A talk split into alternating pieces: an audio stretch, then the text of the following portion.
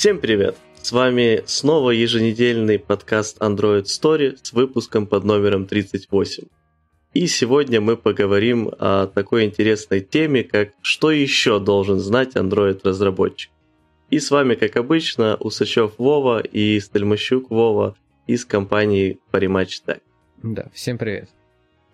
Ну, сегодня будем говорить про то, что не касается напрямую никак разработки именно приложений под Android, а и поговорим про то, что вокруг этого всего стоит, потому что, ну, конечно, написать какой-то проект в изоляции от всего мира, мне кажется, уже сейчас нереально, то есть какой-то тульник рядышком у тебя все равно стоит. И, наверное, первое, самое, наверное, наверное, самое важное с этого всего, это э, система контроля версий, то есть понятно, что сейчас гид и система контроля версий это практически синонимы из-за того, что ну, это мастодонт рынка, и это уже как, Xerox, как, как это, Xerox, да, на самом деле не Xerox. Ну да. Ну, да, для да. тех, кто не в курсе, вот то, что мы называем э, Xerox, э, на самом деле это название походит от э, просто компании, которая была самая популярная в плане, ну, можете есть до сих пор, в плане продажи принтеров, и она называлась на английском как Xerox. И нам она просто уже, соответственно, через транслитерацию пришло как Xerox. Но так, по-простому ее просто называли там copy machine, по-моему, то есть машина для копирования. Ну, да, Та ну... самая фигня с салфеточками Kleenex, э, вот, что их часто называют Kleenex, хотя, ну, любые салфеточки такие в таком стиле. Э, ну, на самом деле, есть же страны, по-моему, в Молдове другая компания была очень популярная, и у них свое название для тоже, типа, копирования листов бумаги. Mm. Мне, кстати, вот самое большее в плане названий, что всегда забавляло, это вот то, что практически в большинстве стран мира, с того, что я слышал в других языках, э, рентгеновские, э, ну, рентген называют просто X-ray. Вот. А у нас э, всегда, как бы особенно в, в Украине, есть вот эти злобные истории про то, как технология была рентгеном присвоена нечестно, вот, и то, что как бы наш пулей э, молодец, все придумал и так дальше. Но при этом мы одни из единственных, кто называем этот луч рентгеновским, а не X-ray. Ну, мне кажется, уже я уже давно не слышал этих всех историй. Uh, самое, ну, возможно, так и было. Uh, окей. Ладно, так вот, Git или любая другая система версионирования, там, не знаю, там, SVN, э, Mercurial, если вы сильно подкатанными штанами. Ну, желательно их, конечно, знать. Э, кстати, очень сложно, наверное, определить уровень, на который их надо знать, потому что не, ну SVN знать в современном мире, наверное, вообще бесполезно. Ну, в принципе, а... в общих чертах в современном мире надо знать только Git. Если вы придете в компанию, где ну, используется да. не Git, вас просто обучат этой штуке. Э, то есть, ну, гид надо знать и, ну, вообще понимать концепцию вообще версионирования кода. Но вот суть в том, что определить, наверное, уровень, на который ты должен это знать, это настолько специфично под компанию, что я даже не знаю, до какого уровня надо знать гид. Ну да, это на самом деле зависит от компании, зависит от проекта. Ну то есть какие-то базовые вещи, типа просто там, что такое комиты, что такое Э, мердж, э, создание новых бренчей и тому подобное знать надо везде, но вы придете в одну компанию, и там будут все просто делать э, новые ветки, между ними собой мержить и тому подобное. И то есть вот этих самых базовых знаний вам уже хватает. А на другом проекте все будут работать через Rebase. То есть вам уже надо будет знать, что такое Rebase, и учитывая, что когда появляется Rebase, появляются в итоге и обычно проблемы с ним, поэтому надо будет знать, что это такое интерактивный Rebase. Вот. Потом где-то попадется, что есть у вас э, ситуация с двумя ветками в одном Legacy проект, в другом э, поновее, и фичи надо разрабатывать туда и туда. Вы уже знакомитесь с черепиком. Потом у вас есть э, жесткие какие-то проблемы с тем, что непонятно, где появился баг, вы знакомитесь с басеком. И, в общем, ну, тот, что есть в гите, на самом деле э, функционала там очень дофига.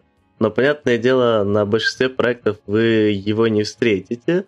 Но э, прочитать хотя бы в, так, в базовом виде, что вообще-то есть в гите, Э, считаю, что должен каждый, потому что когда вы потом попадете на какую-то проблему, где вам поможет там либо э, какой-то интерактивный ребейс, либо там э, эти Octopus Merging, либо еще что-то, и даже если вы до этого это не использовали, но вы просто помните, что вы чем-то таком читали, то вы сможете быстро нагуглить и понять, что как делать. Да, ну и тут надо сразу же кинуть то, что с гитом прилагается еще, как правило, какой-то гид-сервер, типа GitLab, GitHub, поднятого где-то у вас, либо на каких-то чужих серверах, крайне не рекомендую так делать, поднимайте у себя. Вот. Но, то есть, там может, за счет того, что есть еще вокруг гитатулинг, в разных командах могут быть абсолютно разные подходы. То есть одни команды, например, при каждом, после каждого релиза будут делать э, тег, который будет фиксировать э, жестко комит, который говорит, что вот все, с, это, вот, с этого тега, с этого комита, именно с этого хэша мы пошли в прод.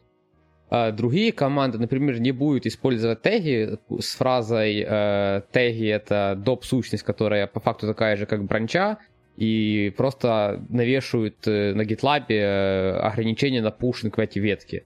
Ну, то есть, ты понимаешь, да, типа сделаю так, что в них mm. нельзя перепушить, это будет тоже ветками для того, чтобы не плодить сущности, мол, то теги, а то ветки. И я не могу, типа, я сам придерживаюсь того, что, ну, как бы, если в гите придуманы теги, то давайте их и использовать, как минимум за то, что это меньше завязки на ваш гит-хостинг какой-то. То есть вы можете с меньшей болью его поменять, хотя это тоже, мне кажется, иллюзия. Но я не имею супер жестких аргументов вот э, против того, чтобы там юзать релизные бранчи как пак. Ну, хотите, юзайте. И... Да, но тут... Да, сори, еще договорю, типа, что вот надо еще знать вот эту всю вот окружную мира гид-хостинг, который очень часто упрощает жизнь. То есть, э, ну, мы там как бы за исключением отдельных людей и комьюнити Linux kernel, да, никто уже друг другу на почту гид-дифы не скидывает. Хотя вот тоже полезные знания. Вот, возможно, когда-то вам пригодится э, git GitDiff это вот есть как прям команда, вы можете в Git сказать две бранчи, он генерит между ними файлы, которые вы можете перекинуть своему другу, он их применит, и вот у него по факту будет pull request, но через почту. Вот. Э, поэтому mm. надо еще изучить там GitLab, GitHub, их фичи, э, возможно, посмотреть в сторону того, что они имеют интеграции там с другими всякими популярными сервисами, там от того же Atlassian, либо Slack, э, там SAS, Salesforce и вот этих вот всех штук. Ну, в принципе, хорошо бы хотя бы знать список. Да, Вов. Да, я тут просто хотел добавить, что у тебя получилось чуть э, в одно, наверное, смешать э, две вещи, потому что одно это, по сути, то, как э, закреплена работа именно с э, гитом, то есть весь процесс э, от э, начала разработки до поставки новой версии – и их действительно существует э, несколько разных популярных, и как бы с одной стороны ты придешь и тебя, скорее всего, по-быстрому научат это и так в компании, но тоже можно этот, э, показать плюс на собеседовании, если э, ты уже будешь э, знать разнообразные стандартные подходы э, того, как происходит вот разработка и, соответственно, распределение задач на уровне гита. Э, опять же, найти эту информацию и изучить ее несложно. Э, просто надо будет понимать, что вот на разных ресурсах вы разные определения того, что называется git flow найдете. И на самом деле большинство из них будут валидны и просто заточены под э, разные use cases и разные ситуации на разных проектах.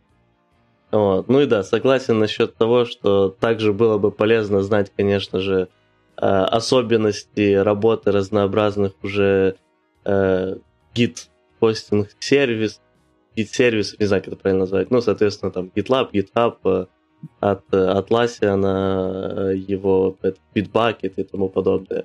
Вот, чисто тоже хорошо, если вы уже ознакомлены, потому что э, они, конечно, все достаточно похожи, но у каждого есть разные свои э, ключевые моменты.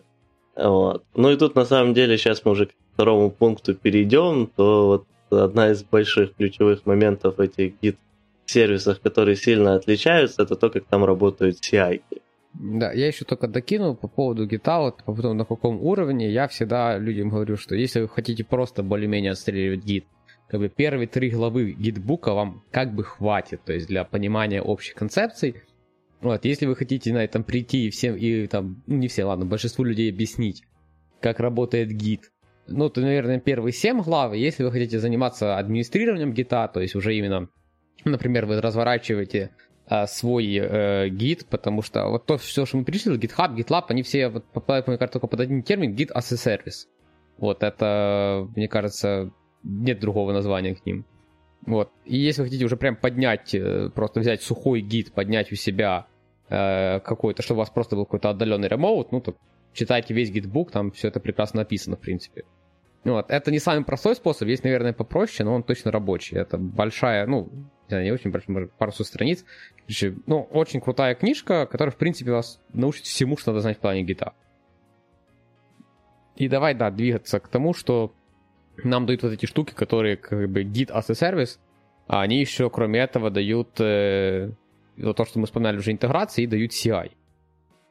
И вот тут э, это уже очень сильно зависит от системы, которую вы используете, то есть ну, то есть понятно, что если вы там на GitHub, то вы юзаете либо там встроенный GitHub Actions, либо вы подключаете какой-то party, там, если у вас просто какой-то проектик не сильно важный, то вы там берете там Cycle CI Travis, либо тоже GitHub Actions. Если вы понимаете, что это все чуть-чуть более-менее должно быть секьюрно, вы там уже начинаете брать всякие дроны, которые поднимаете у себя.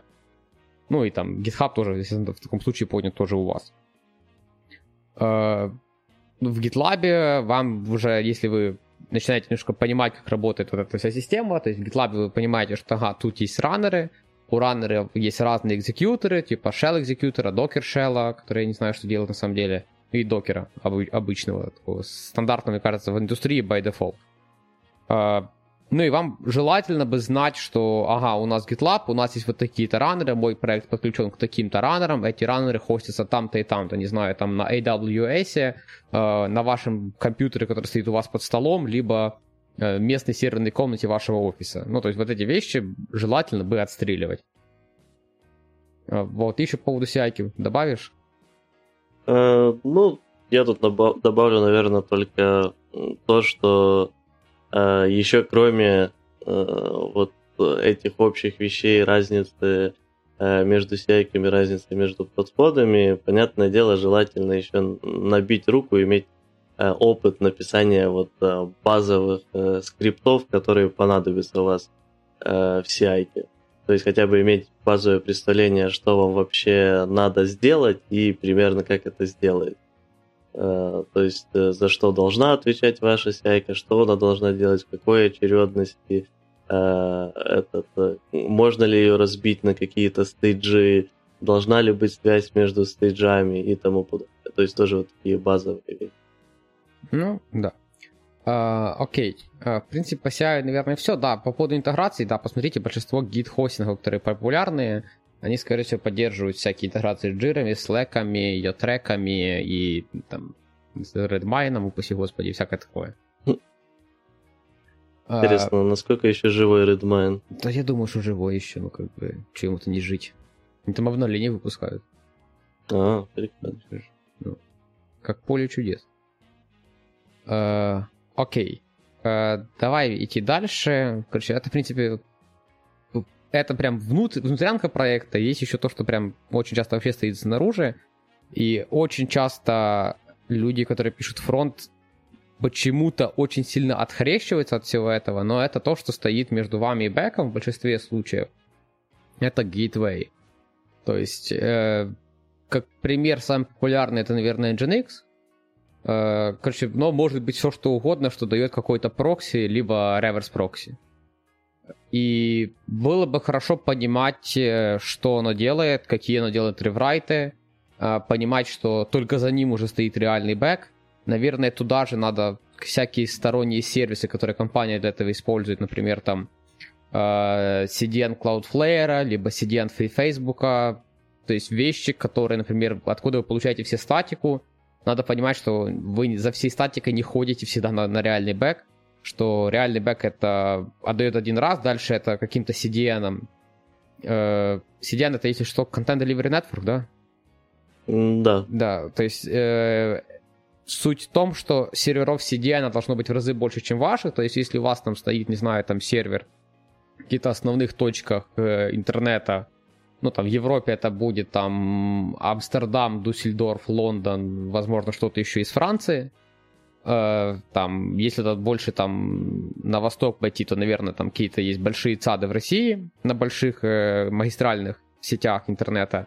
Но CDN, как правило, натыкано очень много, то есть там Украина относительно, ну, то есть в плане Европы она большая по площади, но если в плане по миру, она довольно-таки маленькая по площади, но даже там в Украине стоит, по-моему, два или три CDN от Cloudflare, или там один или два от Facebook. То есть их в разы больше, и очень грамотно это положить всю статику за эти CDN, просто чтобы New Connection был намного быстрее. То есть, кто не знает, вам, когда провайдер говорит, например, скорость вашего интернета дома, он говорит, как правило, скорость внутри страны. Хотя, если это большая страна, может, и на всю страну не гарантирует.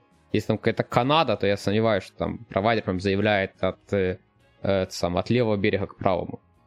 И, как правило, там в Украине провайдер гарантирует такую скорость внутри страны. Соответственно, к этому CDN у юзера будет там скорость, условно, там, при домашнем интернете в гигабит, а к вашему сервису она там может быть 300 мегабит, как бы только одна треть. Вот, короче, надо понимать, какие ресурсы где у вас лежат. А, в принципе, Вов, не знаю, вкинешь? Э, да, ну вот я тут э, еще хотел бы только, э, по сути, подобъяснить, почему вообще полезно это знать. То есть, конечно, просто понимать, как все устроено, это всегда классно, к этому всегда нужно стремиться вообще во всех э, отраслях, потому что знать, как устроен мир, это круто. Но э, также это э, крайне часто может вам помогать разбираться быстрее в том, почему происходит какая-то проблема. То есть, если вы знаете, что вот это, допустим, кешируется за CDN, и, соответственно, вы знаете, что вот вроде бы должно было какое-то обновление выйти, оно не приходит, то вы уже знаете, в какую сторону хотя бы смотреть и кому обращаться. Но вот это вот кому обращаться тоже очень важный пункт, так как за разные вот сервиса у вас будут отвечать разные э, люди, если вы можете э, определить достаточно точно э, корень какой-то проблемы или хотя бы его очертания, то опять же сузится поиск того, к кому обратиться за помощью в решении этой проблемы. Э, ну и также тут, думаю, стоит добавить, что насколько вам будут полезны знания вот этих отдельных моментов – Э, будет крайне также зависеть от э, размеров вашей компании и размеров ваших команд. Если у вас есть жесткое разделение на команды по э, типу того, за какие технологии кто отвечает, то есть вы как андроидщик, допустим, пишете э, просто Android, и вам залетают сверху разнообразные задачи, вы их просто выполняете, то есть большой шанс, что здесь вам эти знания будут менее э, полезны, Э, потому что вы в основном не будете вообще пересекаться лично с э, девелопментом, с, соответственно, разнообразных бэкэндовских серверов и так далее. И не будете, э, соответственно, взаимодействовать никак с вашими инжинцами и прочее. Но если у вас уже команды идут более такие маленькие, сформированные из полного стрима, начиная вот от всех фронтендов, заканчивая бэкэндами, девопсами и тому подобное, у вас обычно общение идет в более э, таком спокойном формате, где каждый плюс-минус что-то знает об устройстве э, всей системы. Что обычно ведет к тому, что э, большинство проблем э, можно быстрее понять и быстрее решить. И вот здесь-то вот эти дополнительные знания начинают э, крайне сильно быть полезными. Э, в ну, любом случае, даже если вы будете идти в компанию, где идет все первым, э, по, так как я описал первый кейс, то эти знания все равно могут вам э, внезапно помочь и э, просто как минимум расширят кругозор. Да, ну тут надо сразу еще кинуть. Э, давай мы также вот проксям, так, следующим пунктом закинем то, что надо уметь поднять у себя локальный прокси. Э, то есть э, самые, наверное, такие популярные, это просто когда у вас на компьютере стоит какая-то штука, вы запускаете свой телефон через э, э, прокси на ваш комп, на вашем компе стоит какая-то прокся, э, не знаю, там мы, например, юзаем Charles, не знаю, как по мне, прекрасная штука. Я особо ничего другого не юзал, но, наверное, вот этот... Э, ну, Чарльз, он только же для этого Макаси. А. а на винде есть этот, на F вылетело название из головы. Фидлер. Фидлер. Да. Он ужасно выглядит. Я его видел ну, пару он выглядит как, как, будто сделан лет 200, 200 назад. Ну, Чарльз тоже не то, что так прекрасный, да, там чуть иконок добавляли, но по не, функционалу... Ну, у него там вшиты инструкции готовые, типа, вот это все дело там. Ну, да, но в любом случае, если вы на, на винде, то Чарльз, по идее, вы не сможете. Есть, разве что они выпустили и под винду тоже. Или если вы под э, это, на, на Linux, там тоже, по-моему, Чарльз недоступен. А вот э, Fiddler, насколько я помню, и на винде, и на Linux есть, но зато его нет на macOS. Ну, потому что тут нечего пихать, тут Чарльз есть. Ну да. Э, ну, короче, да, Чарльз это одна из... Есть люди вообще, которые просто у себя локально Nginx поднимают и через него ходят, и все нормально. Тоже вполне меняемое решение, но э, вы не получаете массу того всего, что дает вам Чарльз, такой как э, брекпоинты в рантайме, выставляние тайм-аутов, подмена SSL-сертификата через реверс прокси для того, чтобы смотреть HTTPS трафик с того, что он еще дает такого, да, ну, подмена трафика, подмена кодов, э, он умеет там направлять, э, то есть вы можете сказать, что, ага, все, что идет, например, на вот этот э, endpoint, вот это отвечая JSON с этого файла, либо вообще весь HTTP запрос ему файл бросите, он с файла тоже все будет доставать, вы можете менять этот файл тоже в рантайме, он все подтягивает. То есть у нас в проекте даже есть папочка маленькая, которая называется MOX, в которой есть JSON под разные специфичные ситуации, для того, чтобы, если вам надо было проверить какой-то специфичный JSON с бэка, чтобы вы не искали какого-то специфичного юзера, только которому возвращается этот код, либо какое-то специфичного события, вот, на которое вот это может быть, потому что там ситуация один раз, там, не знаю, там, на тысячу, э, есть вот эти JSON, и просто через час себе мокаете, говорите, так, э, чувак, если вот этот телефон идет на запрос вот такой-то, то отвечай с этого файла. И, ну, так вы можете там в рантайме словить в любой запрос, ему что-то там подставить, что-то поменять, э, упрощает разработку в очень много раз, просто из-за того, что вам не надо эмулировать какую-то ситуацию, вы просто можете мокнуть некоторые ответы от бэкэнда. Да, никак при этом не меняя э, свой код, и, соответственно, то есть, понятное дело, если вам надо на- написать э, тесты, то вы просто напишите тесты с замоканным вообще все, всем, всей сетью. Но Чарльз тут именно спасает, когда вам нужен дебаг. И вы имеете полностью рабочее, там, даже э, релизное приложение, и вы можете... Ну, я имею в виду... Да, я неправильно говорю. Я имею в виду, что релизное в том плане, что без всяких дополнительных, каких-то выключенных, включенных э, флагов для дополнительного дебага. То есть полный, полный функционал вот, а, то вы все равно подключаете просто себе Charles и а, мокаете только на вот этап повыше, изменяете все на этап повыше, не нарушая консистентность вашего кода и не, не ломая что-то случайно. Да, окей. А, в принципе, давай дальше к таким же инструментам идем. По Charles у нас все. Понимайте, что может IDE, в которой вы работаете. То есть, ну, современные IDE умеют очень и, много всего. Да. И поменяйте Eclipse на Android Studio, если вы работаете до сих пор в Eclipse. Ну, да. Современные IDE имеют очень много всего, имеют э, массу плагинов. А, просто почитать даже самые тупые статьи на Medium, там условно 20 лайфхаков для э, использования Android Studio, либо что-то такое, а лучше вообще прям подтыкайте все кнопочки, почитайте описание возможностей на сайте там JetBrains, либо там что бы вы ни использовали, скорее всего, там есть фичи, которые сэкономят вам массу времени, вы просто не знали, что они есть. Mm, да. Такие, ну, например, тут... как, э, сори, еще добавлю, mm. такие, например, там, интеграции с жирой, да, то есть когда вы можете если вы там коммитите IDE, там есть change листы, когда она понимает, что ага, вы переключились в бранчу, которая подвязана к этому тикету, и это у вас сейчас bugfixing, потому что, ну, до этого, то есть, ну, что вы второй раз уже в него заходите и работаете над другой задачей, он, она вам вернет, например, все файлы, которые были раньше открыты.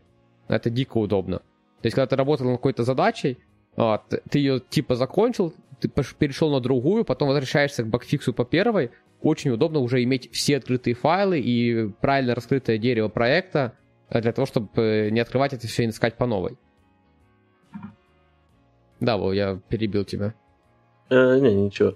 И, да, я тут тоже вкинул, э, что вот первое, как бы, тут Вова уже чуть-чуть более э, advanced вещи упомянул, я бы еще упомянул чисто такие самые базовые, потому что на самом деле их э, крайне много разработчиков тоже не обращают на них внимания. То есть первое это э, наличие разнообразных поисков, которые работают э, и по этим файлам, э, и по внутренностям всех файлов, и по э, э командам, которые доступны вообще в IDE. Вот. И чтобы вы правильно знали, когда выбрать какой поиск. Вот. Потому что часто замечают, например, что когда пытаются найти какой-то там конкретный файл, начинают искать вообще по всему проекту всем внутренним. Вот, что генерит дополнительные результаты поиска, и, соответственно, среди них надо найти еще то, что тебе надо. А про вот то, что есть э, возможность э, вводить нужный вам функционал в плане того, что доступны VDE, тоже в поиске вам будут предлагать э, разные, соответственно, вот куски этого функционала, там, допустим, засплитать экран VDE на 2 или на 4 и тому подобное. Тоже как бы многие забывают. Ну и вот да, вот сразу по сути, из таких классных вещей, которые я крайне часто использую, это, допустим, сплит-скрин для э, кода, потому что э, крайне часто удобно видеть э, два файла по, ну, слева и справа, вот, иногда может даже третий добавиться, ну, в зависимости от, от того, над чем сейчас идет работа. Также, понятное дело, вот Вова упоминал, что есть э, плагины, э, они э, есть разные внешние плагины, как, например, те, которые вам позволяют JSON э, генерить котлиновский код, JSON генерить э, Java код, ну, соответственно, банальные поджи, вот, чтобы вы их сами не расписывали и автоматически расставляете все нужные аннотации в зависимости от того, там вы используете GSON э, или мощи, или Kotlin, ну, за Kotlin Serialization еще не знаю, э, есть ли уже для этого плагин, но тем не менее. Э, вот. Также, типа, поиск в VDE обычно включает в себя и Regex, что тоже бывает полезно. Не знаю, что еще добавить, потому что фич на самом деле VDE дофига, и... А, ну еще, кстати, вот дебагер хорошо классно, если вы хорошо поймете, как он э, работает и какие кнопки за что отвечают. Э, и научитесь ставить э, там кондишены для брейкпоинтов, например. Э, на, научитесь читать э, вот э, то, как э, на какой сейчас что трейде происходит и прочие вещи. Узна, э, узнаете, что есть э, evaluation э, экспрессионов во время дебага Э, вот, который ограничен э, нынешним слепком памяти э, в, на брейкпоинте. Но он не просто ограничен, он как раз отличается от Watch тем, что он может вы можете в нем вызвать какой-то метод, который, например, в ходе нет, да, и посмотреть, работать, а если бы этот метод вызвался раньше? Ну да, да, я просто говорю, что он ограничен нынешним слепком э, памяти в плане того, что вы там сможете работать только с этими э, переменными, которые есть сейчас в памяти в, в разрезе этого э, брейкпоинта. Да, вы да. можете туда вставлять любые экспрессии, даже тех, которые в коде нет. Вот, но просто память будет хранить. Да, ну, также... вплоть до того, что вы можете сделать, вызвать старт activity и стартнется activity. Да, да, да. Uh, ну и брейкпоинт, о боже, брейкпоинт, uh, этот профайлер тоже из таких uh, интересных вещей, с которыми Давай еще э, добавь, докину перед тем, как профайлю пойти, да. что ты еще упустил такой момент, как есть брекпоинты, которые не лочат треду, которые просто mm-hmm. в лог пишут. То есть, если вы где-то забыли какой-то локет поставить, и вам надо что-то подебарить, чтобы не лочить треду, есть брекпоинт, они, по-моему, желтеньким цветом таким отмечаются, там есть в настройках брекпоинта, да, кто не знает, если нажать на, брек, на кружочку брекпоинта, по-моему, э, ну, на трекпаде это, типа, двумя пальцами, либо alt кнопка, боже, правая кнопка мыши, да? Э, ну да, правда. Да, правда, мышца, там выпадает менюшка, там есть прям suppressed, останавливать треду, останавливать эту треду, останавливать все треды, и ничего не останавливать, просто вывести в лог, там можно указать э, лог, который вывести тоже с этого только сливка памяти, но все равно это очень сильно помогает.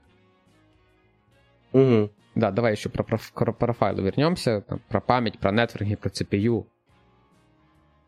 Uh, да, ну, в целом, с, вот еще из таких тоже стандартных вещей, которые вшиты в Android Studio, это поддержка uh, профайлера, uh, который позволит вам отследить, допустим, то, как сейчас происходит консюминг памяти, и отследить какие-то memory лики. Хотя для этого, кстати, вот из дополнительных фич это э, Leak Canary тоже э, популярная вещь, которая упрощает отслеживание memory leak. Но также это можно делать и просто банально наблюдая за профайлером. Э, также отслеживать CPU, отслеживать GPU, что может быть важно, когда вы, допустим, не понимаете до конца, на GPU сейчас идет у вас нагрузка или на CPU во время рендеринга каких-то вещей.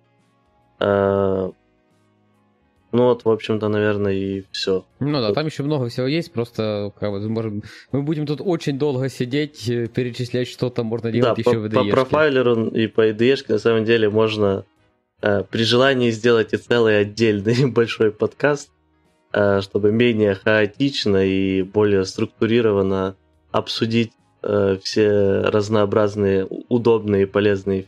Кстати, наверное, надо взять нам на заметку. Да. Отдельные да, здесь... отдельно для профайлеру. Я по профайлеру 4 выпуска, по нетворку, по CPU. А, окей, хорошо, давай дальше к более приземленным вещам. А, Максимально приземлен. Да, есть такая штука Command Line, которая, мне кажется, в современном мире людьми почему-то сильно недооценена. То есть очень много людей э, что-то то ли боятся, то ли считают что-то другое. Я не знаю, я фанат Command Line, то есть, ну, есть серия программ, которые через Command Line в разы удобнее, чем на UI.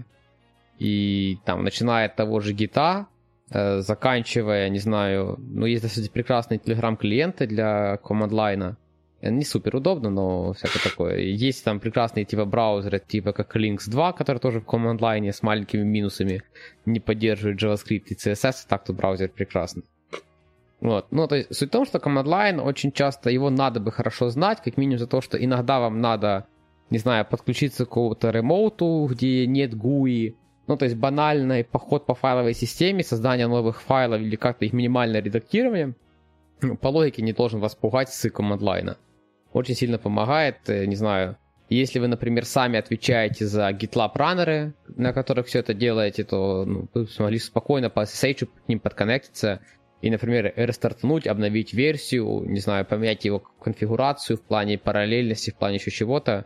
Line надо знать. На каком-то базовом уровне, я не говорю, типа там написание с миллиарда своих shell скриптов, но это крайне удобная штука, учитывая, что современные как-то виртуальные терминалы они называются, да, вот эти все, которые iTerm, э, вот этот да. терминал системный, mm. они очень много всего приносят, то есть они прям могут понимать, что если вы там SSH подключились там к такому-то IP-шнику, то надо бы табу сделать красный, потому что, ну, например, вы там подключились к проду, да, э, либо э, там, не знаю, вам там надо на S3 задеплоить какие-то файлы, вот сейчас конкретно, и он тоже, если видит, что вы деплоите на прот, он тоже там подсвечивает красным, типа, чувак, типа, ну, типа, будь, будь повнимательный, ты сейчас прот шатаешь. Ну, и вот эти все штуки, э, Просто почитайте, не надо там писать, говорю, там миллиард там на, на Shell или Bash там миллиарды строк кода, хотя Shell очень, в принципе, хороший язык, который делает необратимые изменения в мозгу. Вот. Но типа почитайте, узнайте, будет хорошо. Uh, да, я тут накину, наверное, еще только...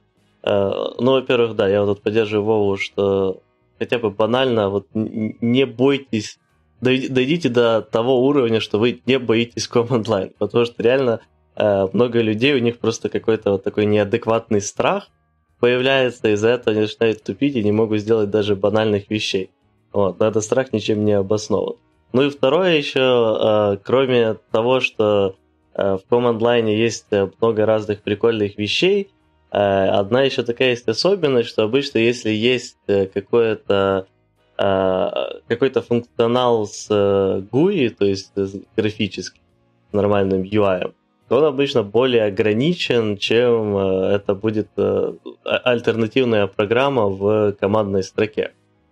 Плюс крайне часто э, некоторые вещи просто банально удобнее быстро сконфигурировать э, консольки, чем разбираться с каким-то э, GUI.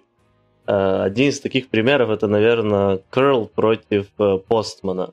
Вот, крайне часто сделать по-быстрому нужный запрос э, с curl будет быстрее, удобнее, чем там разбираться с каким-то постманом или чем-то другим.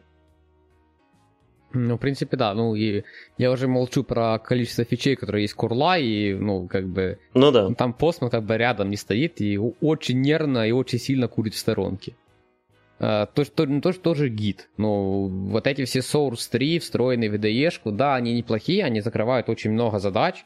И учитывая, что в IDE ты уже и так находишься, и это все на шорткатах, ну, хотя я на гиде, например, юзаю э, type алиасы, которые консольные, тоже прекрасно живу.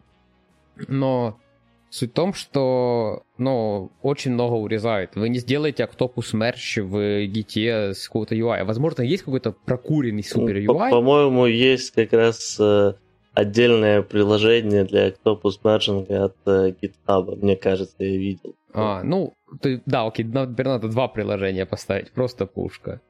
Вот. Ну и, не знаю, я как человек, который всегда мержит руками, я, честно говоря, не особо себе представляю, как люди делают это, вот, это в трехколоночном виде в VDE. Ну, я вот делаю это в трехколоночном виде в VDE. При том, что, типа, обычно все э, там комиты, пуши и так дальше я делаю просто с консольки. Тут, кстати, банально потому, что э, UI имеет еще свойство чуть-чуть подвисать, что бесит. А терминалы обычно этого не делают, ну, по крайней мере, у меня. А вот, поэтому это удобнее сделать с консолькой. Но вот э, насчет именно уже самого процесса резолвинга конфликтов, э, то я предпочитаю вот этот трехколоночный вид, э, потому что как бы сразу видишь слева, справа и посередине, что у тебя получается, э, и тебе сразу типа все файлы в списочке, ты по ним просто пробегаешься, э, и не выискиваешь их у себя и смотришь, что там тебе поменялось. И плюс, э, как бы иногда бывают такие ситуации, что ты знаешь просто, что э, вот здесь, например, с этим файлом, там не надо никак резолвить конфликты, просто надо принять с Origin. А вот этот э, не надо тоже резолвить конфликты, просто надо точно вот твой, а не с Origin. И там тоже тогда есть просто accept left, accept right без ну да, я понял тебя. сложного межа. Ну, конечно, имеет какой-то смысл, но а, посмотрите в эту сторону. Э, но я, например, а как будет выглядеть трехколоночный вид с октопуса на три бранчи? Будет 6 колонок? Нет, 6, если на три бранчи. Будет 4 колонки? Э, с, с октопуса ХЗ. Ну, с, октопус не поддерживает да, просто, ну, ну да, потому что колонок не хватит на UI. Ну да. Окей. Э, про это говорили, да, если, э, да, еще по Command Line такая рекомендация, есть много крутых э, именно терминальных окружений, по-моему, не помню, как это называется. То есть есть баш, который по дефолту, так всем помнят, да, он очень сильно ужасный, но есть много современных, такие как ZCH, который полное название Oh My ZCH, такие как э, Fish, они, в принципе, очень много всего упрощают. Там Нет, есть... подожди, э, да. ZCH это же идет и отдельный скриптовый язык, да, а да. вот Oh My ZCH это уже именно отдельные настройки поверх терминала. А, ну вот, окей, значит, вам надо Oh My ZCH. Э, крайне удобная штука, масса тем, масса доп. инфы, такие как э, показ времени, не знаю зачем, но, наверное, кому-то надо, показ того, в какой бранче вы сейчас находитесь, если там она посвящена красным, есть незакомиченный ченджи зеленый, у вас все закомичено, а масса подсказок по табу, масса у алиасов, вот это все очень сильно помогает.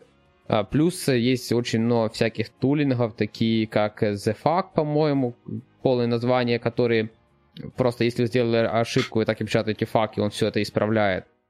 Короче, есть масса тулинга, терминал Эх, это не то, что было... Теперь мне придется поставить галочку, что у нас есть маты, когда я буду заполнять описание. Так у нас, по-моему, всегда стоит, не? Не, иногда я ее убираю. Окей, ну, надо будет этот раз поставить. Э, суть в том, что терминал это не тот терминал, который был там в 70-х, он очень сильно прокурился с того времени, поэтому, ну, типа, узнайте, что там нового появилось, поверьте, за 50 лет там люди много чего хорошего сделали. Uh, давай будем двигаться потихоньку дальше и так дольше. Что-то мы на, на, на команд-лайне задолго зависли.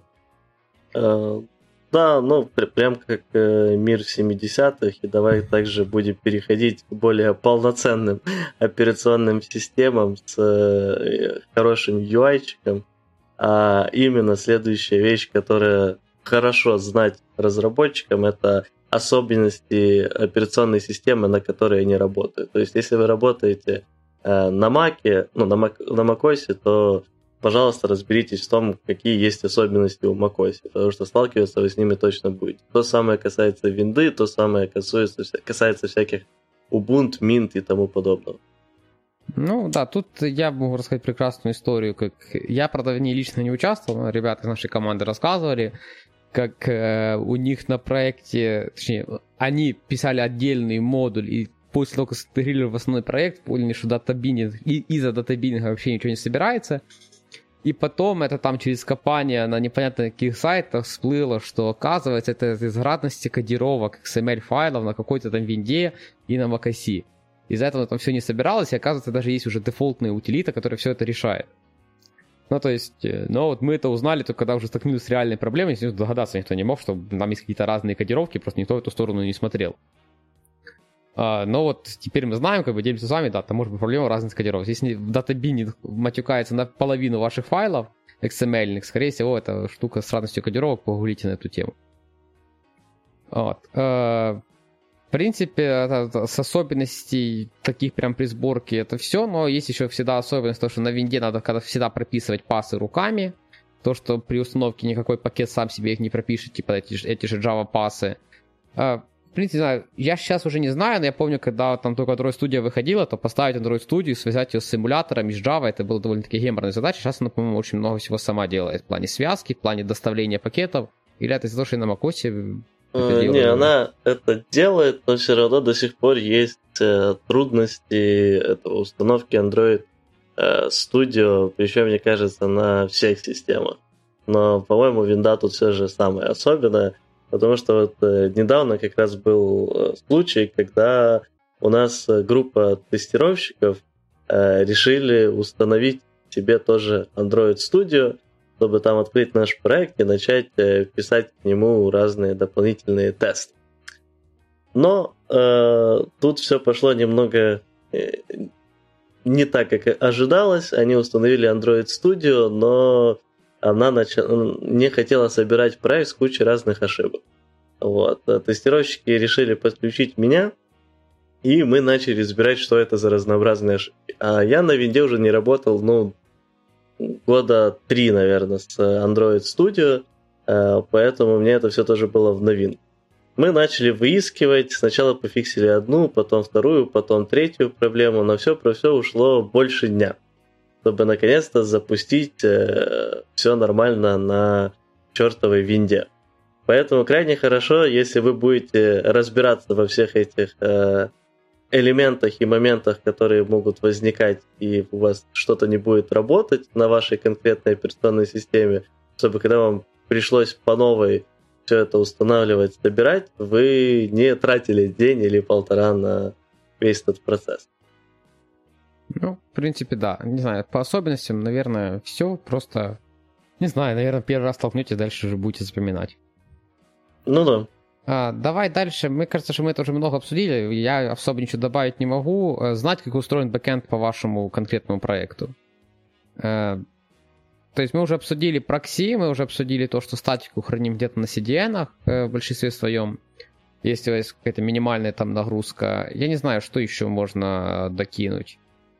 Ну, тут, наверное, только вот э, пере... и ты сделать дополнительную итерацию, потому что э, знать, как устроен ваш бэкенд, э, хорошо в двух планах. Первое это знать, какие именно у вас там есть сервиса, технологии, которые используются и тому подобное, потому что вам может это подсказать потом, из-за чего у вас возникают какие-то проблемы, баги, связанные с бэком, но уже на вашей стороне.